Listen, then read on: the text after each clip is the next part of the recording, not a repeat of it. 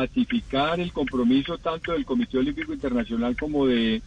el comité organizador de Tokio 2020 y el gobierno japonés de que se mantiene firme la fecha del 23 de julio al 8 de agosto como la fecha para realizar los Juegos Olímpicos, advirtiendo eso sí, desde luego que las condiciones en las que se realizarán los Juegos van a estar dependiendo 100%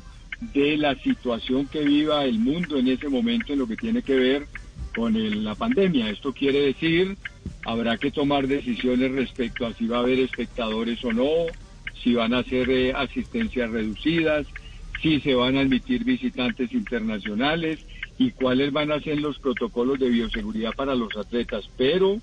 el mensaje de esperanza que quiere mandarle el Comité Olímpico Internacional al mundo deportivo es que los Juegos Olímpicos siguen vigentes en este momento para su realización en las fechas anunciadas.